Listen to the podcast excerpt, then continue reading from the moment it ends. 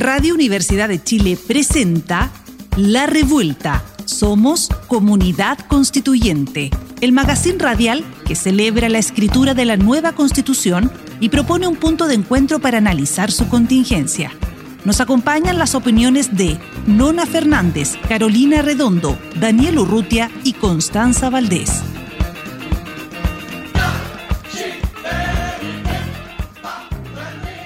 Buenas tardes, gente revuelta. Una vez más, estamos en la revuelta en Radio Universidad de Chile, comentando y celebrando la Convención Constituyente. Bienvenidos, bienvenidas. Estamos con la gran Connie Valdés y Nona Fernández. ¿Cómo están? Hola, buenas. ¿Cómo están ustedes? Hola.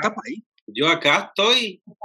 Mucho frío por acá, pero bien. Muy bien. Oye, esta semana que ha estado noticiosa, acontecida en la constituyente, pero demasiadas cosas como que la, cabeza Demasiado. explota. Muy vertiginoso todo, cuesta seguir, se van aprobando normas, el pleno. Una tras otra. Sale humo del pleno, sale humo. Escándalo, escándalos de la semana, pero han habido como cinco ya.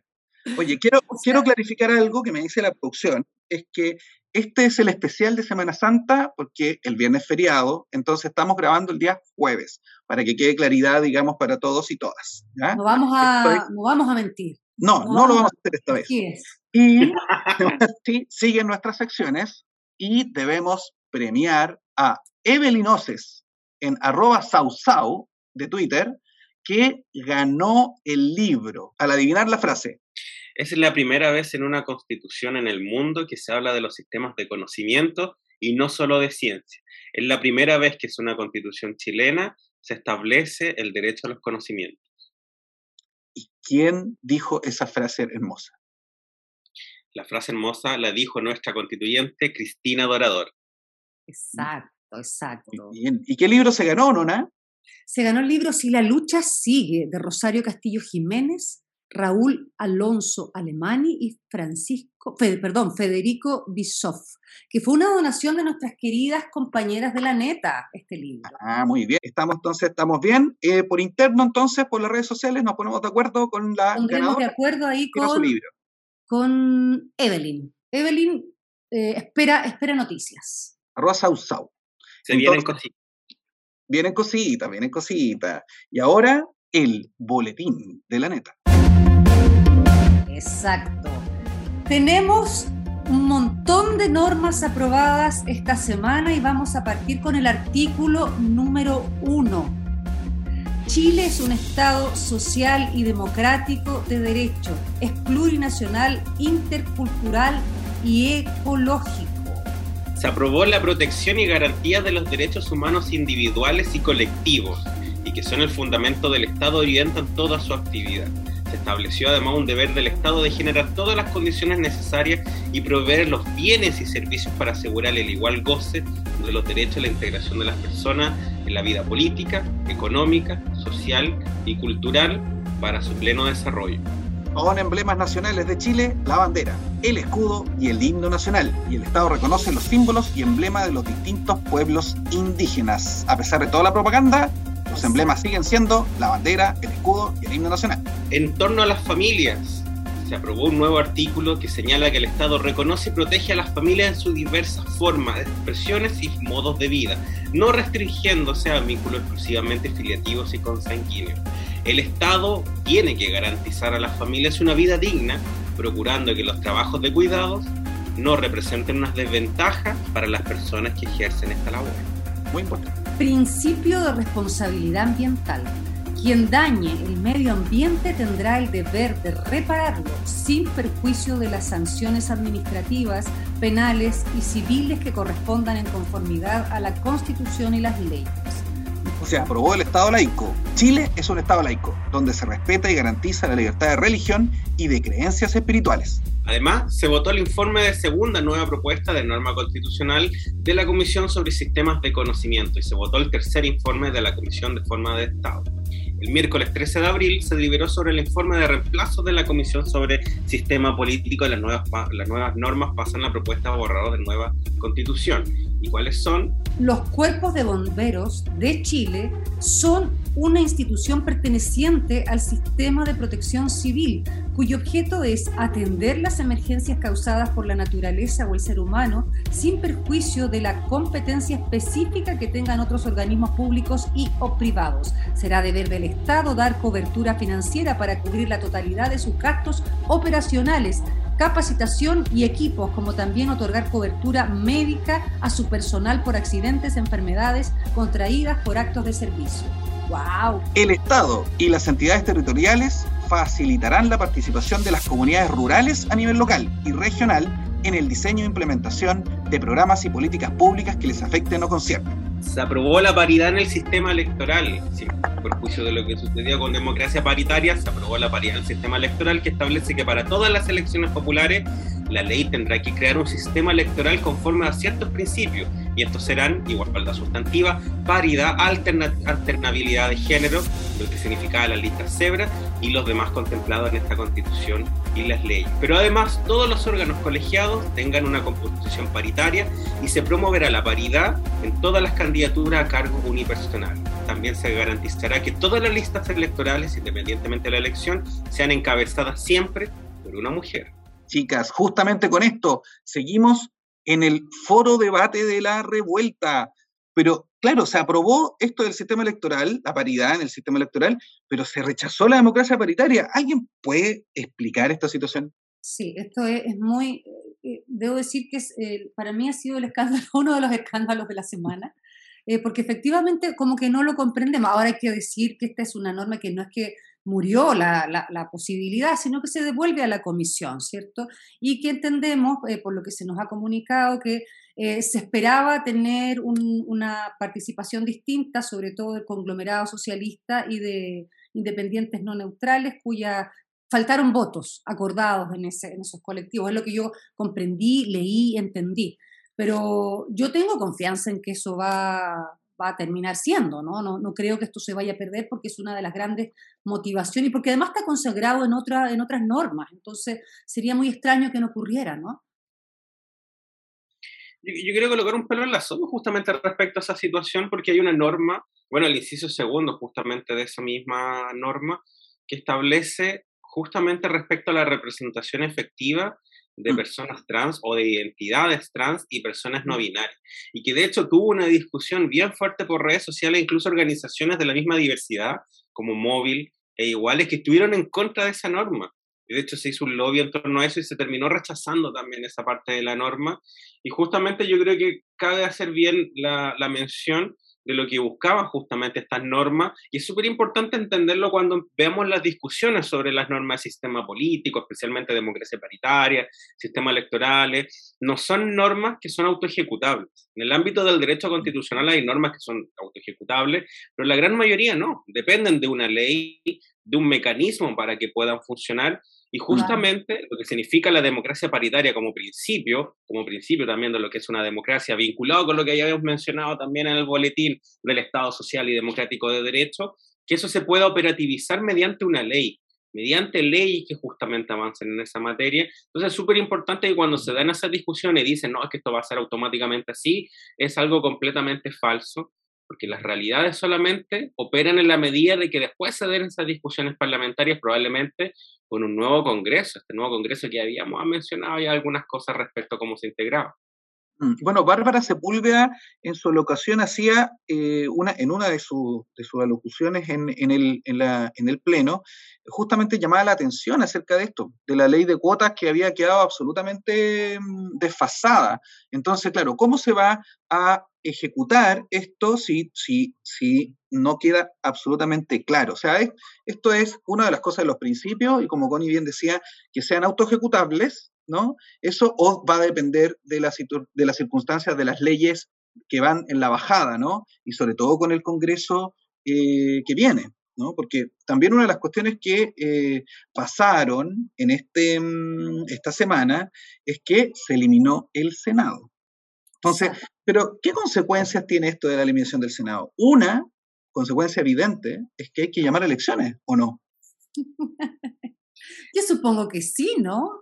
Pero explíquenme ustedes, que son las personas que, que, más saben de esto. De hecho, yo creo que esa es una tarea, una discusión que se viene dando hace harto rato. De hecho, habían personas que, por ejemplo, pensaban que el, el gobierno que tenemos actualmente solamente va a durar la mitad y que se van a tener que llamar a nuevas elecciones cuando eh, se promulgue la nueva constitución. Yo creo que esa es una discusión que no está zanjada todavía. De hecho, mm. las disposiciones transitorias son aquellas que tienen que justamente regular qué es lo que va a suceder con estos nuevos mandatos populares, porque estamos creando un nuevo sistema completamente nuevo y que va a implicar que en la práctica todas las personas que salieron electas, si es que hay que hacer nuevas elecciones, directamente van a tener que o repostularse o simplemente van a, van a haber otras personas que van a estar en esos cargos porque va a haber también un redistritaje. Probablemente vamos también que tener que discutir justamente cómo se van a distribuir las regiones o los distritos en torno a eso, cuáles van a ser cantidad también del sistema electoral, vamos a ir con un sistema electoral eh, proporcional en torno a eso, o un sistema mayoritario, cuál va a ser la lógica. Y ahí yo creo que en torno a eso, eh, probablemente en el caso de los senadores, porque duran ocho años en su ejercicio, probablemente ahí vamos a ver que muchos van a terminar su periodo antes de tiempo porque difícilmente va a demorar tanto tiempo el perfeccionarse las normas para que puedan llamarse nuevas elecciones, y que lo que sería justo y democrático considerando que va a implementarse la nueva constitución. Bueno, una de las, eso, eso, entre comillas, lo soluciona la misma reforma que dio origen a la constituyente. O sea, ¿cuándo, se, se, tiene que llamar a elección o no? Porque se establece en esa reforma que eh, los cargos electos en general no se tocan, ¿no? No se tocan excepto que la institución se, eh, se sustituya o, o sea, se suprima o se cambie de tal modo que ya no es, no, es, no es la misma naturaleza. Y justamente al momento de suprimir el Senado, el Senado termina y los senadores se van eh, para su casa. Los actuales que están dejan de ser funcionarios del, del, Senado, dejan de ser senadores, y ahí lo que corresponde es llamar a elección. Ahora, la, la pregunta, como decía la Connie, es en las transitorias, ¿cómo esto va a quedar? ¿Es posible, razonable, que la transitoria diga, bueno, esperemos que, terminen sus ocho años? Eh, pareciera ser que no, ¿no? Entonces, ahora, ¿cuánto es eso? O sea, ¿se llama inmediatamente? ¿Qué pasa también con, el, con la presidencia? Por ejemplo, la presidencia no ha sido modificada en forma sustancial. O sea, la presidencia no termina, no es como si se hubiera nombrado un primer ministro o un, y un jefe de Estado. O sea, no cambió al nivel de tener un sistema parlamentario y por lo tanto el la presidencia no, no, debiera, según la norma de la reforma, no debiera eh, estar. ¿no? Eso, pero está, está para ser conversado en, la, en las eh, transitorias sin duda. Oye, saben que yo quisiera eh, hacerles una pregunta, ser la señora que pregunta y, y también para poder explicar y ampliar eh, esto que ha sido para mí como el gran suceso de esta semana, que tiene que ver con la configuración de un Estado social y democrático y de derecho. Ese artículo número uno que esta semana quedó sellado, eh, creo que es de alta importancia porque eh, desbarata lo, el Estado subsidiario, ¿no? que ha mm. sido como el gran problema, eh, digamos como la gran razón que, no, que nos sacó a la calle, o una de las grandes razones que nos sacó a la calle, porque a partir de eso eh, se, se, se, configuran gran parte de los problemas que hemos tenido hasta ahora. Entonces a mí me gustaría preguntarle a ustedes, que son gente que todo lo sabe, ¿por qué es esta norma? La que desbarata el Estado subsidiario? ¿En qué lo vamos a notar? ¿Cómo se nota? Eh, me gustaría que hiciéramos esa explicación a la gente. Porque lo damos por hecho, pero a mí mucha gente me ha dicho, pero ¿por qué esto es lo que dice que, ¿dónde dice? Aquí no dice que vamos a matar el Estado subsidiario, ¿por qué no está escrito en la norma tal cual? Entonces me gustaría como hacer esa explicación y pedírselas a ustedes, por supuesto. ¿Sabes que yo creo que deberíamos leer de nuevo el artículo? Lo los leo porque a mí además me suena muy bonito, entendiendo que después, por supuesto, la, la, Comisión de Armonización va a hacer lo suyo en este artículo, pero dice así, dice así, el artículo 1, el número 1. Chile es un Estado social y democrático de derecho, es plurinacional, intercultural y ecológico. Esto es tremendo, esto ya es un mm. avance, pero cuando, al infinito, ¿no? Luego dice, se constituye como una república solidaria su democracia es paritaria y reconoce como valores intrínsecos e irrenunciables la dignidad, la libertad, la igualdad sustantiva de los seres humanos y su relación indisoluble con la naturaleza. La protección y garantía de los derechos humanos individuales y colectivos son el fundamento del Estado y orientan toda su actividad. Es deber del Estado generar las condiciones necesarias y proveer los bienes y servicios para asegurar el igual goce de los derechos y la integración de las personas en la vida política, económica, social y cultural para su pleno desarrollo. Yo encuentro que suena espectacular. No sé usted. Para mí yo me emocioné. Yo me emocioné cuando lo, lo vi aprobado. Yo me emocioné. Me emocioné. Es un poema. Es un poema. Mira, yo creo que una, una primera parte, yo creo que eh, si recordamos la constitución de la dictadura, que yo no sé por qué, pero los bots insisten en que es la constitución del lago. Entonces, dale, con tardar de instalar que es la constitución del lago, la ilusión del lago. Tuve, yo, que, yo tengo un Twitter, ¿no? Y eliminé, debo haber eliminado a mil bots que decían, no, es la constitución del lago. Mentiroso, es la constitución del lago. A propósito de un, de un retweet que hice respecto a quién escribió la constitución de Pinochet entre cuatro paredes. Eh, no, pues es la constitución de Pinochet. O sea, eso es absolutamente así, independientemente de la reforma, es simple teoría conjunto por lo demás. Pero si tú te, esa, esa, constitución estableció el principio de la subsidiariedad del Estado. O sea, básicamente es donde los privados tienen la eh, potestad, digamos, de iniciar las actividades y en aquello que los privados no pueden, entonces el Estado podría entrar. Podría llegar a hacerlo si, si, claro. si tiene gana. Si tiene Exactamente, por si acaso, en una de esas. claro, y eso habla de que eh, todos, eh, que no, no que todos tienen derechos, sino que cualquiera puede tener derechos.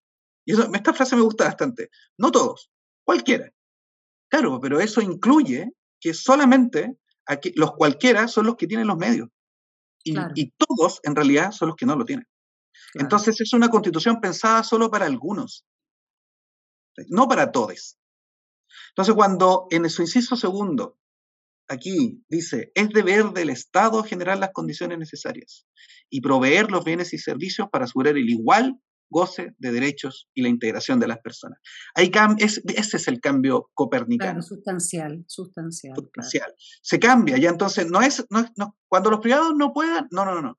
Ahora es deber del Estado, porque eso reconoce la desigualdad, la asume. No es que cualquiera puede llegar a ser feliz, no, es deber del Estado que se, propenda a tener las condiciones que permita que la gente pueda ser felices, ¿no? Generar las condiciones para los bienes y servicios para el igual goce de los derechos. Entonces eso, eso es relevante, es importante, es el cambio, porque eso va a orientar toda la actuación del Estado. Y si eso lo unimos, además, esto, esto es algo que nosotros nos debíamos desde los años 70, digamos, ¿no? Eh, traemos el estado social de bienestar, pero ojo, le agregamos algo. Dice es, primero, plurinacional para nuestra realidad latinoamericana, ¿no? Y por lo tanto reconoce que somos varias naciones, ¿no? Pero además dice ecológico. Y ahí, nuevamente, hay un punto en el cual pasamos a la avanzada de las constituciones eh, eh, ¿cómo se llama?, de las nuevas constituciones. ¿Por qué? Porque todo este desarrollo, toda esta situación tiene que ser ecológica. es decir, el desarrollo no es el máximo, no es aquel desarrollo que da lo mismo, que se produce bienes y servicios, bienes y servicios, bienes y servicios, bienes, bienes, bienes, bienes, y llenamos al planeta de bienes, sino que decir, esto estamos en un nicho ecológico, estamos en un planeta, en una, en una cuenca en la cual no se puede eh, llenar, por ejemplo, de cocinas, llenar de... No, no se puede hacer la, eh, hay que, la obsolescencia programada, por ejemplo. Esto ya no podemos hacer bienes que duren un año, sino que tenemos que preocuparnos de que eso no impacte, o más bien, impacte en el sentido de que permita la reconsideración y la reconfiguración de la vida en los nichos ecológicos. ¿Qué opinas, Connie? Yo quiero agregar un, punto que se discutió mucho en Twitter y las redes sociales a propósito de la aprobación de esta norma que en su momento se cayó. Justamente faltaron un, par de votos en, en, en, el Pleno y que de hecho por eso volvió, etcétera, y ahora se aprobó, que tienen que ver con el hecho de que algunos sectores, que eran sectores principalmente independientes, querían agregar la palabra garante. De hecho, fue una pelea de Twitter en su momento entre, entre principalmente constituyentes, que eran también académicos, Jaime Baza, Cristian Viera, eh, si no me equivoco, Amaya Alves también, que tiene que ver con el hecho de que el concepto social y democrático de derecho, especialmente social, hacía énfasis y hace énfasis justamente en los estados de, bienestar y un estado donde se hace cargo justamente de las prestaciones estatales asociadas al, ejercicio de los derechos fundamentales. En cambio, estado garante, un estado que no necesariamente tiene que participar en primera línea, sino que puede garantizar a través de lo que pueda hacer. Ejemplo, por ejemplo, valga la redundancia, en lo que significa los servicios privados de salud, o lo que significan las concesionarias en el ámbito de las carreteras u otros servicios, o lo que significa incluso los bienes básicos como el agua. Entonces, en ese sentido, eh, me parece que ahí la discusión justamente asociado a eso, no solamente era una discusión doctrinaria, sino también tenía con un componente súper fuerte respecto a la palabra de lo que significa el Estado social y lo que significa garante, porque hoy en día la Constitución habla mucho de garantizar, pero en la práctica no garantiza nada y un Estado que efectivamente está en, en, un ámbito en segunda línea. Entonces, me parece que eso es algo muy importante que rescatar en torno a eso y recordarle nuevamente también a la gente que nos escucha por qué es tan importante aprobar estas disposiciones, por qué es tan importante aprobar lo que pudiera ser para mucha gente es como, eh, ¿cómo me da esto, por ejemplo, de comer el día de mañana o cómo me sube los sueldos? Perfectamente eso porque los principios constitucionales y las declaraciones que se aprueban también orientan con directrices lo que va a significar el día de mañana las discusiones constitucionales. El día de mañana, por ejemplo, va a ser justamente una discusión ineludible de que subir los sueldos tiene que ir justamente en correlación a lo que hemos ido aprobando en la nueva constitución, que es un Estado social, un Estado, un Estado justamente que también tenga como objetivo la vida digna de las personas, el derecho al trabajo decente, que va a ser unas discusiones que se viene pronto en, el pleno de la convención. Entonces ahí es súper importante entender la constitución como un todo y por eso también celebramos la aprobación de muchas normas que puedan ser por, por, pequeñas que puedan parecer para la gente, después nos van a orientar mucho porque las normas que tenemos hoy día, el hecho de que tengamos un Estado subsidiario, ha sido también el impedimento y ha sido la herramienta que ha utilizado el Tribunal Constitucional para derechamente también cortar muchos proyectos de ley que tenemos hoy día en la práctica, que se han ido discutiendo. Por ejemplo, las fijaciones de precios. Perfectamente ahí eso sería una limitación en torno a avanzar en torno a ciertas iniciativas.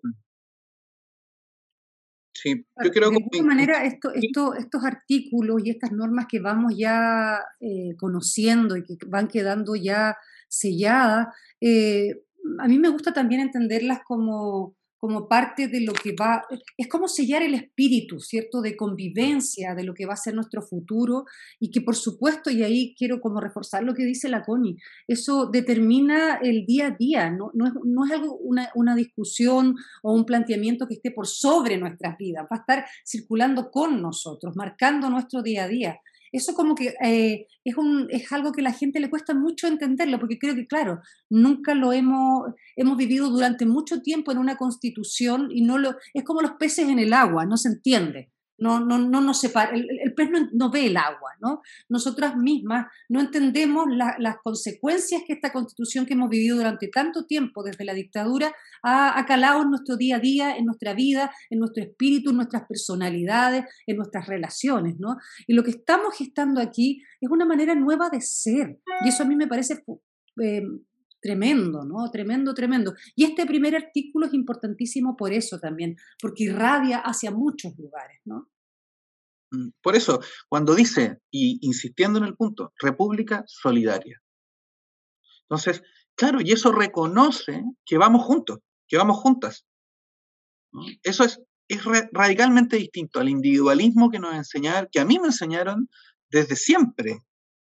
¿Por qué? Porque resulta que yo me, me nací, digamos, en esta, en esta eh, bueno, no nací, pero me, me educaron con esta constitución, que era una constitución subsidiaria, individualista, neoliberal.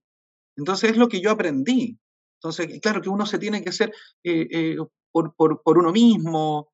Bueno, y, y, los demás, y las demás, ¿dónde, están? ¿No importan? ¿Esto es una competencia, una carrera? ¿no? ¿O más importante que no llegar primero, sino que todos lleguemos, que todas lleguemos? Y yo creo que ahí, ese punto, que se escriba en el artículo primero que somos solidarios, es un, cambio de paradigma eh, relevante para la vida que vendrá. Entonces eso es muy importante porque esto de estamos todos juntos es reconocer que vamos en un barquito pequeño, que vamos en un, en un pequeño puntito en, el, en las galaxias y que si no lo hacemos todos y todas juntas, esto no va a funcionar. No va a funcionar porque en algún momento nos vamos a enfrentar entre nosotros y la idea no es enfrentarse, la idea es crecer juntas. Estupendo, sí, sí. Oye, silabario constituyente. Chararán. Sí. Vamos entonces al silabario constituyente. El silabario constituyente.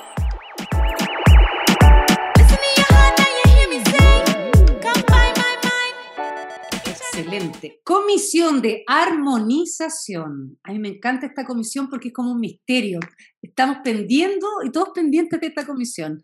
Encargada de velar por la concordancia y coherencia de las normas constitucionales aprobadas por el Pleno revisará deficiencias de técnica legislativa, omisiones y contradicciones de sintaxis, además de realizar correcciones gramaticales, ortográficas y de estilo.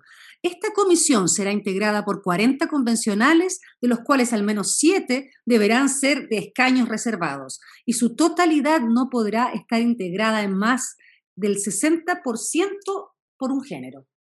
Esto se viene y es una comisión importantísima. Y como el tiempo sigue avanzando, vamos a la pausa en La Revuelta en Radio Universidad de Chile. Ya volvemos. Sigue en La Revuelta. Somos Comunidad Constituyente. Radio Universidad de Chile 102.5 FM.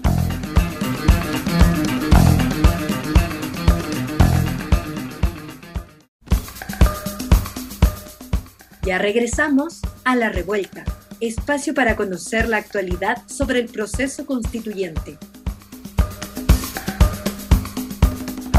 Gente revuelta, volvemos a esta segunda parte con un increíble invitado. Benito Baranda está con nosotros. Benito, ¿cómo estás? Hola, muy bien, Dani. Muchas gracias. Bueno, Benito, tenemos que decirle a nuestros radioescuchas que tiene 62 años, psicólogo, fundador de la ONG América Solidaria y pertenece al colectivo de constituyentes de independientes no neutrales. En una entrevista se ha dicho, Benito ha sido elite, clase media, clase baja, en una sola vida. Ha forjado un descenso con propósito, una lucha a brazo abierto contra la pobreza. Fue ignaciano, jesuita de clase alta, pero con esmero social. ¿cómo te, cómo, te, ¿cómo te, vas definiendo en este, en este trabajo constituyente? No, bueno, le agradezco este rato, ¿no es cierto?, de conversación para poder explicar un poco el trabajo que estamos realizando. Eh, es un trabajo que todos los días me emociona mucho porque no me hubiese imaginado jamás estar en este tiempo. Yo fui de los que salió a la calle para rechazar la constitución de los 80. No podía ser que tuviésemos, ¿no es cierto?, a finales de los 70 un plebiscito para, en plena dictadura para decir una constitución y nunca me, hubiese imaginado que esto me iba a tocar experimentarlo y por eso me me decidí también a embarcarme en el distrito en el cual vivo hace más de 30 años con mi familia. Eh, vivimos en La Pintana, eh, en el distrito 12, ¿no sé, todo corresponde a Puente Alto, La Florida, San José de Maipo y Pirque, y además de La Pintana. Y, bueno, eh, tratando de traer también acá lo que nos ha tocado vivir todo este tiempo con mi señora. Nosotros no somos de, podríamos definirse, ¿no es cierto?, como tú dijiste al inicio, unas personas de clase baja. Nosotros somos personas que nos criamos en el sector de clase alta y seguimos viviendo con personas que podemos sostenernos materialmente bien, no como tantas amigas y amigos nuestros allí en el castillo, con el cual tenemos vínculo en la ventana, que lo pasan pésimo y que nos acompañamos, por supuesto, y nos ayudamos mutuamente. Eh, pero eh, esto lo, lo hemos hecho en esta trayectoria con mi esposa justamente porque entendemos que una sociedad que no respeta la dignidad del ser humano no se puede sostener en el tiempo y es imposible sostenerlo. Eh, y para eso estamos trabajando. Muchas gracias, Benito. Oye, yo quiero partir, Dani, no sé si tú me dejas, me das la oportunidad. Adelante, por favor. Porque yo quiero partir con el escándalo de la semana. No, inmediatamente. eh, bueno, eh, ha sido una semana tan, eh, tan vertiginosa, ¿no? Están siendo así las, las semanas de la, de la convención. Pero quería preguntar inmediatamente también si nos pudieses aclarar, Benito, ¿qué fue lo que pasó esta semana que no se aprobó en el Pleno la democracia paritaria, ¿cierto? Y te lo pregunto personalmente porque sé que parte de tu colectivo, ¿cierto?, de independientes no, no neutrales, eh, algunos convencionales eh, de, tu, de tu coalición votaron en contra. Entonces me gustaría tener tu opinión, tu explicación también un poco de cómo se dio eso dentro del Pleno. Entendemos que la norma volvió a la comisión, pero ¿cómo, cómo ves esto tú? Porque eh, tenemos que decirlo aquí, este es un programa feminista, quedamos muy alertadas al respecto y sabemos que ha sido esta una de las grandes demandas que, como tú bien lo hablaste, salimos a la calle por una nueva constitución eh, y eso fue de alguna manera la gran demanda que levantamos a partir de las millones de demandas que teníamos y eh, la demanda feminista es una importante, la paridad ha sido una demanda importante. Entonces me gustaría que nos pudieses explicar un poco qué pasó esta semana con eso. Bueno, eh, seis personas de 13 que estamos en el colectivo de independientes por una nueva constitución, donde la mayoría somos independientes no neutrales, ¿no es cierto? Pues se sumaron otras tres personas también de regiones a este colectivo, éramos 10 y se sumaron tres seis votamos a favor, ¿ya? Eh, y esos seis, eh, bueno, somos eh, cuatro hombres y dos mujeres, ¿ya? uno de, los motivos, ¿no es cierto?, que sostuvieron algunas de las personas del colectivo era que esto ya estaba consagrado en otro artículo que venía de la Comisión de Principios. Y bueno, y está consagrado también, ¿no es cierto?, en los, en los nuevos sistemas de justicia. Ustedes recuerdan iba a quedar consagrado de los derechos fundamentales también, ¿no es cierto?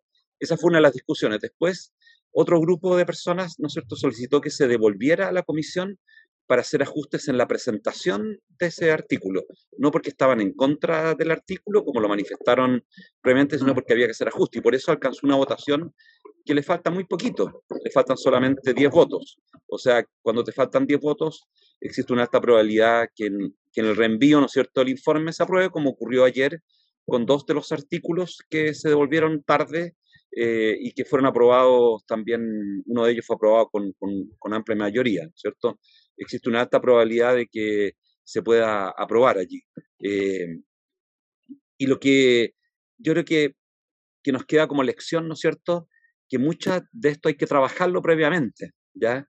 Eh, a mí no me gusta mucho que después de las votaciones se haga un bullying de las personas que votan eh, en contra de algo o se abstienen, porque después esto vuelve y no tenemos que tener personas en contra, lo que tenemos que tener personas que podamos con las cuales poder conversar y decir, bueno, ¿qué aspectos de lo que estaba escrito allí no te hacen sentido o te generan dificultad para aprobarlo? Mm. Eh, y yo creo que eso es el trabajo que estamos haciendo ahora. Eh, y lo comenzamos a hacer desde ayer. Eh, yo creo que nos va a ir bien cuando vuelva. Recuerda tú, Nona, ¿cierto? Que el Estado Social Democrático de Derecho es lo más importante, un Estado plurinacional, intercultural, ecológico, que se mm. aprobó esta semana, que yo diría que es el gran escándalo de esta semana. El gran escándalo de esta semana es que aprobamos un Estado distinto al que hemos tenido por estos 40 años y que vamos a cambiar Chile gracias a ese nuevo Estado. Bueno, eso también fue rechazado en el Pleno eh, y con mucho dolor a mí me provocó mucho dolor porque llevaba muchos años trabajando para eso. Eh, y cuando regresó desde la comisión al Pleno, sin muchas modificaciones, pero con ya acuerdos entre nosotros o con las pequeñas modificaciones que algunos grupos contemplaban, bueno, lo logramos aprobar y lo logramos aprobar por una, por más allá de dos tercios. Ya, eh, entonces, yo creo que estamos muy cerca, y, igual que otras de las cosas que se devolvieron, ¿no es cierto?, que van a requerir ajustes. Eh, ayer, por ejemplo, se devolvió también, ¿no es cierto? Antes de ayer se devolvió también algo que, que para muchos de nosotros es insólito, que era la creación de la Cámara de Diputados, y por una pequeña, por un voto, por un voto. O sea, eh, seguramente eso va a ser aprobado cuando vuelva el informe, ¿ya? Em, pero lo que tú me señalas, yo creo que no vamos a tener dificultad en aprobarlo. Eh, hay una buena predisposición, no solamente de nuestro colectivo, también de otro colectivo, del grupo con el cual hemos tratado de ir votando juntos, ¿no es cierto?, para lograr los dos tercios, donde hubo personas que también por aspectos del artículo consideraban que no estaba lo perfeccionado que podía estar ese artículo para ponerlo en el sistema político. Así que, bueno, ese es el trabajo nuestro y a mí me corresponde harta esa pega y harto del grupo nuestro. Necesito harto más tranquila, nos deja lo que nos estáis señalando y sobre todo que se aprobó bien tarde en la noche, o sea, en la semana, la, eh, la paridad en el sistema electoral. Exactamente, justamente eso, claro, eso habla un poquito del, del espíritu, ¿no? O sea, no, si no, no se hubiera aprobado, ¿no? En el mismo informe se aprobó la paridad, exactamente, sí. Eso es importante. ¿Coni? Primero saludarte, Benito, agradecerte por estar acá presente. Eh, a propósito justamente de, bueno, no las situaciones de escándalo, pero también una comisión que ha sido bien, justamente, quizás no tan visibilizada, pero por algunas cosas malas, que ha sido la Comisión de Derechos Fundamentales, que ya de hecho ya llevamos votado dos informes en el Pleno de la Convención, pero que ha tenido muchas polémicas también como lo que ha sido los vistipuntos de la Convención del Marinovich, de lo que ha sido también algunas falsas verdades respecto a algunas normas que se han ido aprobando. Y ya estamos corriendo en los últimos plazos de la Convención, en los últimos plazos también de la Comisión de Derechos Fundamentales, y quería preguntarte cómo ha sido tu apreciación justamente respecto a eso y cómo ha sido también llegar a discusiones donde hay convencionales que tampoco tienen mucho interés en avanzar o discutir los temas de fondo. Y te agradezco, Connie, por la pregunta, porque yo creo que uno de los elementos de esta convención que es muy tenso es que ingresaron convencionales elegidos, porque así es la democracia, ¿no es cierto?, mm. que no quieren una nueva constitución. O sea, y tú, tú ingresas a un espacio donde se va a, escribir una constitución y hay un grupo de personas que ingresa que no quiere esa nueva constitución. Yo no hablo de todas las personas, por supuesto, que, que uno podría asociarlas a la derecha, ¿no es cierto? No. Hay un grupo que votó por el rechazo y que ese grupo que hizo campaña por el rechazo, después postuló y quedó dentro de la convención. ¿ya? Eh, es un grupo minoritario, sí, pero un grupo que tiene acceso eh, rápido a muchos medios de comunicación y también es un grupo que tiene acceso también a plataformas tecnológicas, ¿no es cierto? Tiene los recursos para hacerlo. Bueno, y tiene también eh, el sarcasmo, la ironía que yo no tengo para poder salir, ¿no es cierto?, como tú señalas, con carteles, con, con ofensas hacia otras y hacia otros. Y eso lo ven, bueno, como un ejercicio libre de la democracia. Yo participé en la Comisión Provisional de Ética eh, y esto me provoca una gran tensión. Yo entiendo, ¿no es cierto? Bueno, los que trabajan en el mundo de las comunicaciones dicen, no hay que reprimir esto, pero claro, cuando tú te ves ofendido, te ves que mm. te ves atacado y yo que estoy ahí en el hemiciclo y tengo una, una persona que permanentemente me ataca o me ofende y con un sarcasmo, ¿no es cierto?, me va diciendo que soy, ¿no es cierto?, un indigenista, que soy acá, que soy allá, bueno, tú comienzas a tensionarte. Y hay personas que, por supuesto, se tensionan mucho. Eh, yo he tratado de alejarme de eso, pero también me afecta. Pero a pesar de todo eso que ha ido ocurriendo y que tú reconoces, hemos logrado dentro de esa comisión casi permanentemente votar las normas que tú señalas que van pasando al Pleno por dos tercios, por más de 22 votos, por 24, bueno, tú lo has visto, ¿no es cierto? Lo has podido seguir, por 26 votos, inclusive algunas de esas normas, ya, eh, y eso ha sido bien interesante, somos 33. Y a pesar de los embates, hemos tenido que ponernos de acuerdo. Ayer trabajando hasta tarde para las indicaciones que tenemos que presentar, ¿no es cierto? Eh, porque, como ustedes saben, ya la próxima semana se votan eh, derechos que son fundamentales y que son parte de los grandes dolores de Chile. Vivienda, salud, educación, eh, un sistema de seguridad social, que implica muchas cosas, no solamente tu pensión, porque en la actual constitución como que ese sistema de seguridad social lo jibarizaron, lo achicaron. Eh, no, el sistema de seguridad social tiene principios en el mundo, no, no solo en Chile, en el mundo tiene principios que no quedaron en la, anterior constitución. Y lo importante es que eso quede en la constitución para que de allí surja todo lo que es la seguridad social, no solamente lo vinculado también, ¿no es cierto?, a las pensiones. Y eso, bueno, hemos ido trabajando como colectivo y cuando las personas, muchas dicen, y termino con esto, nos acusan, nos dicen que no construimos grandes acuerdos, inclusive el presidente u otras personas lo han dicho, y digo, ¿Cómo que no construimos grandes acuerdos? Pues si estamos construyendo acuerdos de dos tercios. No estamos sacando la mugre. Hay personas que están en un extremo de esos dos tercios y otras que están en otro extremo, que a lo mejor no es el extremo, ¿no es cierto?, del, de los menos de dos tercios, o sea, del tercio que son la derecha, pero sí también hay, ¿no es cierto?, un, un amplio espectro y tenemos que llegar a acuerdos y todos tenemos que ir cediendo para llegar a esos acuerdos. Y esos trabajos se realizan todos los días hasta muy tarde, se conversan, ¿no es cierto? Tenemos largas reuniones. Eh, si ustedes vienen para acá, ¿no es cierto? Se van a dar cuenta de la cantidad de actividades que tenemos desde muy temprano hasta muy tarde porque vamos labrando esos acuerdos, desde el diálogo, la racionalidad, el escuchar a muchas organizaciones y personas. Entonces, eh, yo creo que lo que hemos recibido de esa, yo diría, de esa agresión permanente, eh, lo hemos sabido también trabajar colectivamente y apoyarnos mutuamente. Benito, en ese sentido, eh, la convención fue la respuesta de las élites al estallido social. La propuesta de nueva constitución, ¿cómo le habla a los excluidos que se alzaron en octubre del 2019? sentido, ¿la, ¿las barricadas fueron muros o trampolines? O sea, de todas maneras las barricadas fueron trampolines, ¿ya? Eh, de todas maneras. Eh, inclusive un, un, académico como Eduardo Engel dice que esta va a ser seguramente o ojalá sea una, ¿no cierto? una posibilidad de dar un gran salto hacia adelante. Eh, primero porque les gusta o no les gusta, ¿no es cierto? Esta es la primera constitución construida democráticamente no por una cúpula. Uno podría decir, lo que se hizo en 2005 fue democrático, sí, más o menos, pero no fue con la amplitud democrática de lo que estamos viviendo ahora. Eh, las anteriores, la del 25, no fue democrática. Primero no estaban las mujeres, o sea, ya eso se sacaba la mitad del país, ¿ya?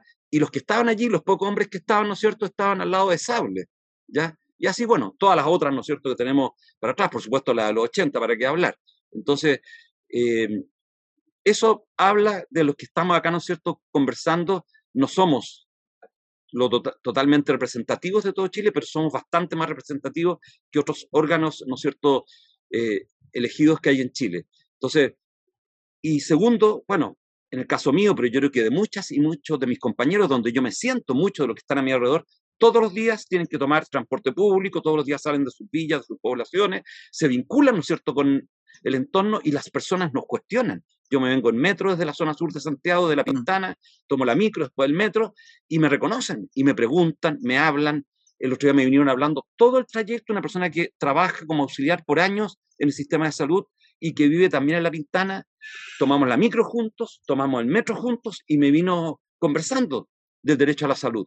Eh, y para qué hablar, ¿no es cierto?, de la cantidad de conversaciones que tenemos por el sistema eh, de seguridad social. Entonces, esa conexión la hemos mantenido la gran mayoría. Y yo creo que ese trampolín va a quedar, ¿no es cierto?, no utilizable si después de la construcción de la construcción y aprobación de la construcción no construimos un poder legislativo que permita que la, la nueva legislación y las nuevas instituciones estén al servicio de esa constitución y del pueblo de Chile. Benito, yo quiero aprovechar tu presencia aquí también. A ver, esta semana ocurrió algo también, otro escándalo para la gente. La, yo, veo como las redes se encienden cada vez que ocurren cosas, ¿no? Eh, bueno, tenemos el fin del Senado que se declaró esta semana, ¿cierto? Quedó ya constituido, lo que por supuesto para algunos sectores fue muy, está siendo muy, una, una gran inquietud. Eh, a mí me gustaría si nos pudieses explicar, porque hemos estado incluso aquí en el programa intentando explicarle a la gente las versiones anteriores y aprovechar que te tenemos a ti, que si nos puedes contar un poco qué es la Cámara de las Regiones. Explicarnos un poco aquí, más que a nosotros como a quienes nos están escuchando, para poder comprender bien qué es esto de la Cámara de las Regiones. Claro, históricamente yo no participo de esa comisión, pero participan dos personas de nuestro grupo, que es Guillermo Namor y Patricia Politzer, y ha sido, como ustedes saben, ¿no es cierto?, una comisión que ha tenido muchas dificultades para ponerse de acuerdo, pero también hay que reconocer que es la única comisión que tiene que armar un cuerpo orgánico, entonces lo puede hacer en, la última semana, no, no tiene dificultad, porque eh, casi todo está conectado allí. En los derechos tú tienes derechos más separados, pero acá está todo conectado, o sea, la Cámara de Regiones se junta con con, con la Cámara, ¿no es cierto?, de Diputados. Eh, ¿qué, lo, ¿Qué le ocurre? Que actualmente tenemos un bicameralismo, dicen, eh, simétrico, que casi espejo. Tienen algunas funciones distintas, pero muy parecidos, ¿cierto? que van repitiendo eh, tareas. Y esa ha sido una queja permanente. Entonces, inclusive, cosas que van surgiendo desde la Cámara de Diputados, llegan al Senado, son bloqueadas, ya, y se repite un mismo, el mismo trayecto. Entonces, ¿cuál es la discusión? Es decir, eh, no lo tengamos así. Eh, hay muchas personas que dicen que los senadores representan a las regiones. Bueno, yo me preguntaría cuántos de esos senadores y senadoras viven todos los días en las regiones y les toca mm. viajar y, y conocen el territorio. No es que nacieron en ese lugar, no es que tienen una casa, ¿no es cierto?, en ese lugar, sino que efectivamente tienen conexión, no solo porque crecieron en ese lugar, sino porque están en conexión permanente con el territorio. ¿ya? Eh, bueno, ¿qué es lo que queremos a partir de esto que se está dibujando recién, recién apareció lo primero, a pesar de que las reacciones, ¿no es cierto?, esta semana fueron casi inmediatas cuando fue aprobado esto. Yo digo, qué increíble cómo la gente lee tan rápido, cómo habrá recibido los documentos. Eh, si hay que ver que, que, es un cuerpo orgánico, entonces hay que analizarlo. Bueno, han habido algunas personas que sí lo han analizado bien y han dado muy buenas sugerencias, ¿ya? Y todavía no está totalmente construido, todavía, ¿no es cierto?, queda un espacio en otro informe más de esa comisión. Bueno, y en el y queremos una especie de bicameralismo, pero que sea asimétrico.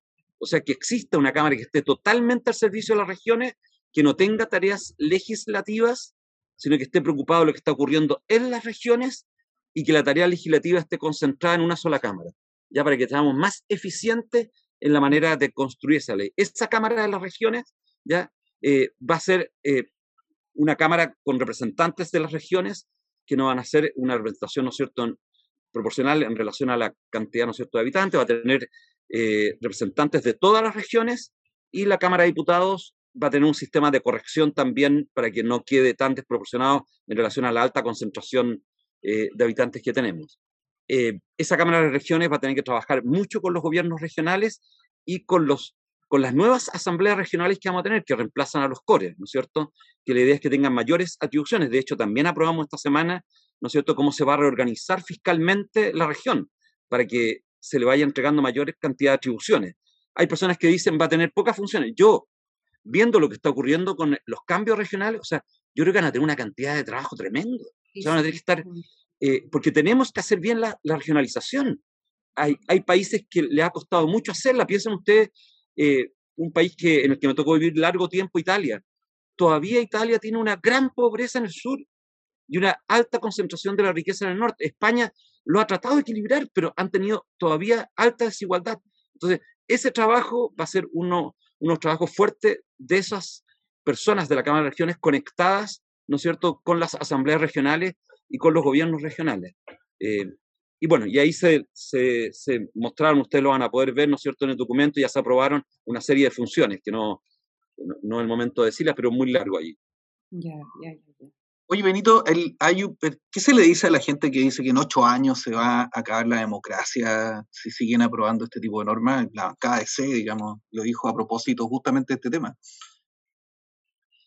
Bueno, yo creo que la democracia, para ustedes, ¿no es cierto?, que la han seguido tanto tiempo a través de los medios de comunicación, se ha venido apagando.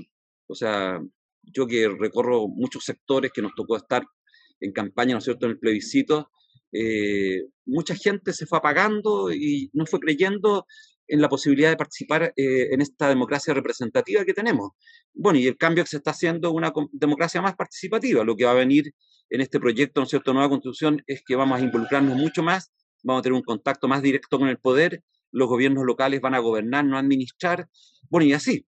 Eh, una serie de cosas, usted, claro, como sistema lo, se va a ver, ¿no es cierto?, esa alta participación. Y además, derechos que no eran reconocidos van a ser reconocidos. Y no solo eso, sino que muchos de esos derechos van a ser ejercidos con la participación ciudadana. Por ejemplo, en el que yo estoy muy involucrado, que es el derecho a la ciudad y el derecho a la vivienda, es con una alta participación ciudadana en, en los mecanismos que van a quedar allí consagrados. Entonces yo lo que diría es, bueno, comencemos a entender que si no participamos activamente de, la ciudad, del territorio, de nuestro país, no se construye la democracia. Y eso implica, bueno, mucho trabajo, mucho trabajo, que fue abandonado con el retorno de la democracia. Yo que vivo, ¿no cierto?, en la comunidad de La Pintana, justo en el retorno de la democracia, yo vi cómo eso se fue abandonando. Y toda esa participación de los, entre el 88, 90, ¿no es cierto?, 92, bueno, se fue apagando, apagando, apagando, y después vino como un manto de desilusión o desesperanza en relación a la participación política que se ha tratado de retomar con esta nueva constitución. Eh, mm. Y va a depender mucho, bueno, mucho de nosotros que esto se pueda implementar eh, de buena manera. Creo que la democracia se va a profundizar y vamos a tener una democracia, eh, por supuesto, más participativa. La Connie tiene una pregunta. Connie. Y yo tengo una última pregunta, una pregunta muy importante a propósito de una, una, discusión que se dio en la Comisión de Sistema Político, pero hace varias semanas atrás, que se rechazó la posibilidad de incorporar listas de independientes. De hecho, el gran debate que se dio tradicionalmente, porque se dan estos debates después por Twitter, y una de las respuestas justamente era porque la situación había cambiado. ¿Qué, qué te pareció esa decisión que se tomó? Bueno, imagínate, porque yo soy de lista independiente. Por eso mismo. Y, y, el independiente que, era de otra lista que salió, ¿no es cierto?, Rodrigo acá, no pudo ser reemplazado, siendo que todas las listas de partidos políticos podían reemplazar a sus constituyentes y nos quedamos con 154 personas. Eh, yo creo en la lista independiente, los expertos dicen que sería el fracaso de la democracia, pero bueno, tienes que ver cómo permitirle el ingreso, eh, a lo mejor con un porcentaje, se habló de organizaciones políticas para tratar de salvaguardar eso. Eh, yo digo que los independientes podríamos formar listas y los independientes no solamente tenemos que ir en listas de partidos, ¿no es cierto? No solamente tenemos que ir en organizaciones políticas, sino, por ejemplo, en un municipio se pueden organizar muchos independientes y el municipio tiene, por ejemplo, una alta corrupción entre los partidos políticos, eh, bueno, y sacar un grupo de representantes con listas de independientes que permitan, ¿no es cierto?, gobernar bien desde el poder local. Eh, y eso, bueno, por supuesto, no, no pasó, eh, seguiremos luchando por eso. somos un grupo de personas no mayoritarios, por supuesto, no somos dos tercios acá adentro que podemos forzar eso. ¿ya? Eh, pero yo, yo creo en eso y, y, lo experimentamos. Piensa en el distrito 12, que debe ser uno de los más populosos de Chile. De las seis personas elegidas para la convención, cuatro somos independientes. O uno podría decir que es un fracaso. Bueno, hay personas que tienden a ofendernos dentro de la convención, que lo que ocurre dentro de la convención es culpa de los que somos independientes. Ustedes podrían ver cómo votamos, cómo nos comportamos, cómo negociamos y cómo, ¿no es cierto?, discutimos, cómo mm. deliberamos. La verdad es que las acciones han sido bien responsables y, eso genera tensión. Tensión donde hoy día está con, están los núcleos de poder, por supuesto. Los núcleos de poder se sienten que somos una amenaza. Benito, la última, lo último. ¿Por qué la gente debería votar a prueba en el plebiscito de salida? El último mensaje porque yo creo que con eso logramos profundizar la democracia, encaminarnos en una construcción de justicia que es eh, extremadamente urgente en Chile y, bueno, y tenemos un espacio gigantesco de participación que no tenemos con la constitución actual, que está, ¿no es cierto?, que ha ido quitando esa participación ciudadana fuertemente. Benito Baranda, muchas gracias por esta entrevista, mucha fuerza para todo lo que queda y sobre todo para el proceso de la campaña por el apruebo. Muchas gracias. Muchas gracias. Que le vaya Muchas bien. Gracias, Benito. Y gracias por la pega que realizan allí, pues. Chao. gracias a ustedes. Ánimo. Ánimo. Fuerza. Nehuen, Nehuen. Nehuen. Chao. Chao. Chao. Oye, pero qué excelente eh, entrevistado Benito Baranda. Bien cuñero él, ¿ah? Bueno para sí, qué interesante. ¿Sabes que me quedé con las ganas de preguntarle a Benito por el Estado laico? Él, el que es un hombre religioso, me hubiera gustado su opinión sobre eso también. Pero bueno, uno siempre se. Yo iba a preguntar con las víctimas de la iglesia, pero como que dije mejor que no. En esta oportunidad. La próxima, la próxima, alguna, una pregunta. ¿Ah? Oye, bueno, vamos al concurso, al concurso de la revuelta para justamente ganarse un libro. Todos y todas, por favor, participen y adivinen la frase de la semana. Para que Chile sepa que así es el racismo, se ataca a la persona como viste, como habla, dónde se sienta. Nunca han querido que los pueblos estén aquí, asumiendo y delineando la nueva constitución. Eso es lo que queremos cambiar, pueblo de Chile. ¿Quién habrá dicho esa frase? Por favor, tuitee, ponga en Instagram y gánese el siguiente libro. Uy, el libro es buenísimo. Los intramarchas, cómo el poder se infiltró en el estallido social. Este es un libro de la periodista Josefa Barraza Díaz, es un libro de la editorial LOM, así es que a tuitear rápidamente quién dijo esta frase para ganarse este libro. Y vamos llegando ya al final del programa de la revuelta. Eh, agradecer a todos y a todas nuevamente y nos vamos con un podcast esta vez, El Fuego al Poder Judicial, escrita por José Pizarro e interpretada por Alejandra Oviedo, Natalia Bronte, José Pizarro, Marcela Mille, Daniela Aichín, Alejandra Cabrera, Nicole Mancilla, Karen Carreño, Horacio Pérez. Buen fin de semana largo. Chao, harto huevito de chocolate, harto huevito de chocolate. Un abrazo, chao familia. Un abrazo. ¿Cómo estás, mamita? ¿Cómo te va? Yo estoy bien, dentro de lo que se puede. Estoy bien. A este número me puedes dejar mensaje. No te lo voy a responder al tiro, po. No es mío el teléfono, pero en cuanto pueda le meto mi chip y te contesto. Mm, todo es raro por acá, ¿sabí? Todo es miserable, todo es precario ya no queda humanidad. No quiero asustarte, ni que te preocupes por mí. Es que no lo puedo dejar de mencionar. Me impacta este lugar, me impacta profundamente. Todo me impacta. La gente, las paredes, las costumbres. La cárcel es para los pobres. Nos dijeron una vez ¿Te acuerdas? Que un buen abogado, Que un buen abogado lo soluciona todo. Que no importa lo que sea. Un buen abogado siempre tiene un amigo. Y ese amigo, un amigo. Y el amigo, otro amigo. Y así infinitamente. De esa forma, los fiscales llegan a un acuerdo con los defensores, se apuran las causas, se rebajan las multas. Pero un buen abogado cuesta Pero un buen abogado cuesta plata, pues mamita. Y tú lo sabes. Gracias por las monedas de la completada. Darle las gracias a todos los cabres de corazón. Lamentablemente, para quienes viven justo, la justicia no existe. Solo son trámites. Solo es una lengua Solo es una lengua extranjera que nadie entiende. Solo es un ir y venir eterno. No estoy culpándote de nada, mamita. Absolutamente de nada. Sé que haces todo lo que puedes. Y eso siempre te lo voy a agradecer. Siempre. Tengo compañeras que nunca han visto a su defensor y que llegan a juicio sin siquiera cruzar una palabra con ellos. Las condenan y no pueden decir ni una palabra, nada. Ni siquiera, alcanzan a hablar. Les quitan a los cabros chicos. Algunas. Nunca más los vuelven a ver. Y no es una. Son caletas. Casi todas. Casi todas las que estaban antes que yo.